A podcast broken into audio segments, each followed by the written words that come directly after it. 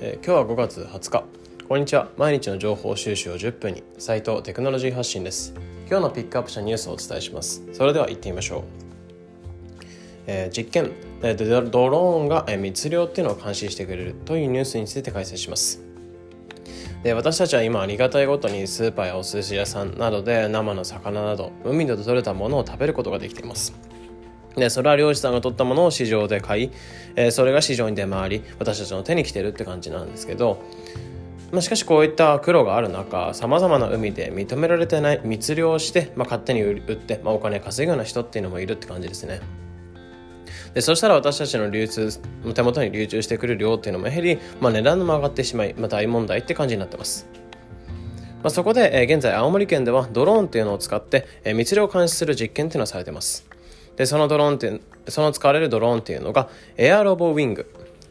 でこれ全自動で動いて、えー、垂直離着陸の固定の翼がついたドローンになっていて、まあ、最高時速っていうのは100キロ。出て、えー、最大飛行距離っていうのは50キロ。で飛行が連続で、えー、約40分ぐらいできるってそうですね。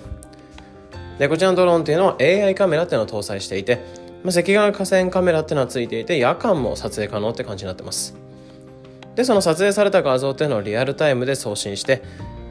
えーまあ、その監視員というのを見れるって感じですね。でこのドローン使うことで人間の視覚っていうのもカバーできることで、えー、より今まで見えなかったところだったりっていうのを監視しながら、えー、密漁を監視できるって感じですね。で以前大学内をドローンが監視する実験っていうのが成功したっていうことでニュースになってましたが、まあ、今回は海の上で動くということで、まあ、かなり利用価値が今後ありそうなのかなというふうに感じてます。でドローンによる監視システムが発達して人間の目をカバーする役割を、まあ、今後もどんどんしてくれそうだなっていうふうに、えー、個人的には感じてます。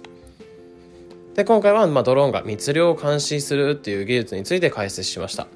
えー、本日のピックアップしたニュースは概要欄のリンクのリンクからも見れますのでぜひ。